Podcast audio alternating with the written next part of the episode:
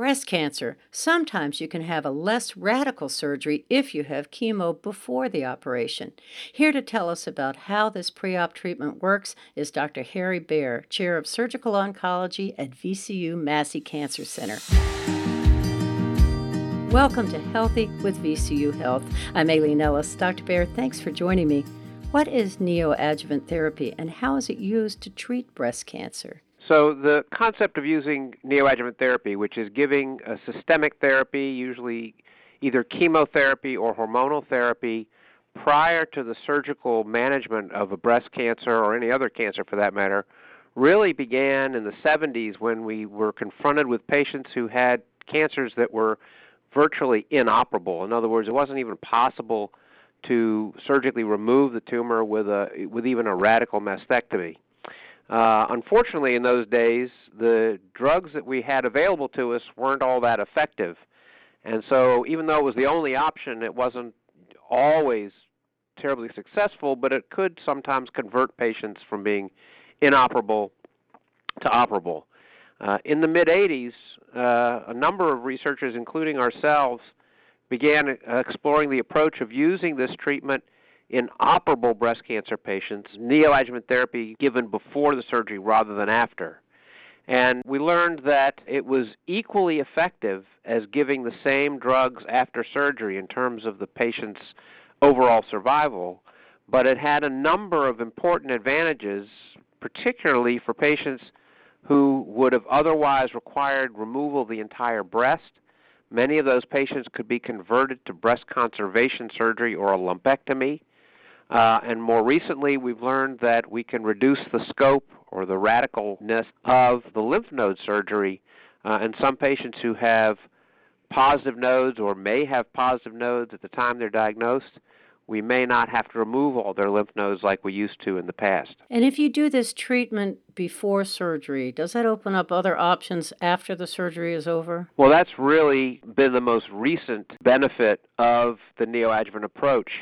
Uh, as we were investigating neoadjuvant therapy, we gathered convincing evidence that the response to treatment, in other words, how effectively the treatment shrank the tumor and sometimes to the point where there was no cancer left in the breast or in the lymph nodes at the time of surgery, was very predictive of how the patients were going to do long term. So, patients whose cancers disappeared with the neoadjuvant treatment did very well, and patients who had even a little cancer left behind at the time of surgery had a much less good outcome and much more likely to recur and die of their disease. And for a long time, there wasn't a whole lot we could do about that. But more recently, particularly for triple negative breast cancers and for HER2 positive breast cancers, where we combine neoadjuvant chemotherapy with HER2 targeted therapy, we've discovered just in the last year or so that giving certain additional treatments to patients with residual cancer has dramatically improved their prognosis and their likelihood of being cured. So now this has become a valuable tool to assess whether the patient's very responsive to standard therapy and will do quite well, or doesn't respond so well to the standard of care therapy and needs something added. In some cases, the added therapy can improve their outlook, and of course, it provides a platform for doing clinical trials of new treatments where we try the new treatments on patients who have a very guarded or very uh, grim prognosis and hopefully be able to improve that prognosis, such as adding immunotherapy for triple negative breast cancers that have an incomplete response to, to neoadjuvant chemotherapy. So, which breast cancer patients are eligible for neoadjuvant therapy? Almost all patients with a HER2 positive breast cancer unless it's very, very tiny. Most patients, or a lot of patients, with what we call triple negative breast cancer, that is, breast cancer that does not respond to hormones and also is not HER2 uh, amplified or HER2 positive. Any patient with positive nodes should be considered for neoadjuvant therapy.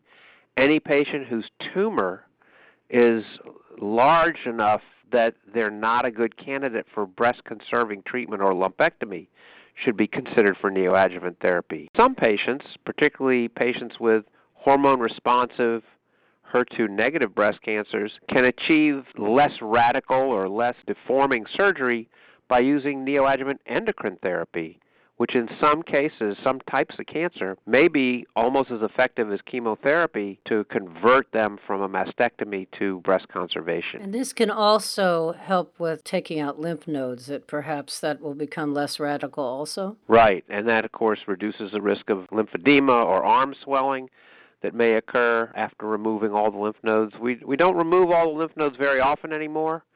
Uh, but for patients who start out with positive nodes, giving the neoadjuvant treatment may convert those lymph nodes to, to negative lymph nodes, which may in turn not only reduce the scope of the surgery, but may reduce the need for regional radiotherapy as well. Now, Dr. Bear, you've led many of the national clinical trials on these procedures, and what is the research that's now going on uh, to explore this possibility? So, again, we have several trials ongoing to look at post surgical treatments for the patients at highest risk who didn't respond to chemotherapy and looking at immunotherapy. Uh, we are currently leading a, a phase two clinical trial testing the uh, benefits of adding immunotherapy combinations to standard chemotherapy prior to surgery for breast cancer. One of the current trials was developed based on our own laboratory research, and it combines an immune therapy drug with what's called a DNA methyltransferase inhibitor, which may make breast cancers more responsive to the immunotherapy. There's a tremendous amount of evidence that a brisk immune response in the tumor when the patient before the patient gets chemotherapy, it makes that tumor much more likely to have a good response to the neoadjuvant chemotherapy and for the patients to have a better outcome. So the idea behind this trial is to improve the immune response in the tumor before we start the chemotherapy. And if that proves to be true, then it could very well increase the likelihood of a good response to chemotherapy and, and give the patients a better chance for a better outcome. And you're still enrolling patients in this phase two trial. Right, absolutely. So we still are looking to enroll about 30 to 40 more patients. Uh, we're about to add three other cancer centers around the country to the trial in the next month or so.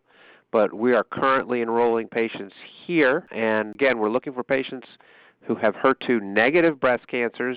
And the reason for that is that the, the treatment of HER2 positive breast cancers is so successful in the preoperative setting that we don't think we need to, to, to use this approach yet. So, either hormone responsive or HER2 negative or triple negative breast cancers, any patient who is being considered for neoadjuvant chemotherapy, either because of the tumor size or the presence of lymph node spread or both, uh, would be potentially eligible for this trial. Finally, there's been research on combining immunotherapy and chemotherapy. Can you talk about that? So, there was a trial that was reported at a meeting about two years ago where immunotherapy, or what we call an immune checkpoint inhibitor, was added to neoadjuvant chemotherapy and had showed a potential to dramatically increase the pathologic complete response rate. That is, the percentage or proportion of patients in whom all the tumor had disappeared. There was a German trial which was not quite as successful. Uh, the trial that was successful was a small sort of pilot trial, but what's really uh, interesting is that some of the trials suggest that there's an interaction between chemotherapy and immunotherapy. So, changing the immune microenvironment in the tumor can make the tumor more responsive to subsequent chemotherapy. There's also data suggesting that chemotherapy, depending on which agents and how exactly they kill the cancer cells may release tumor antigens in such a way that it stimulates the immune response and then uh, combining that in the right sequence with immune therapy may also be beneficial. Dr. Harry Bear is the chair of surgical oncology at VCU Massey Cancer Center. To learn more about breast cancer care at VCU Massey Cancer Center, visit masseycancercenter.org. That's M A S S E Y cancercenter.org or call 877 4 M A S S E Y. To listen to other podcasts from VCU Health, visit vcuhealth.org slash podcast. This is Healthy with VCU Health. I'm Aileen Ellis. Thanks for listening.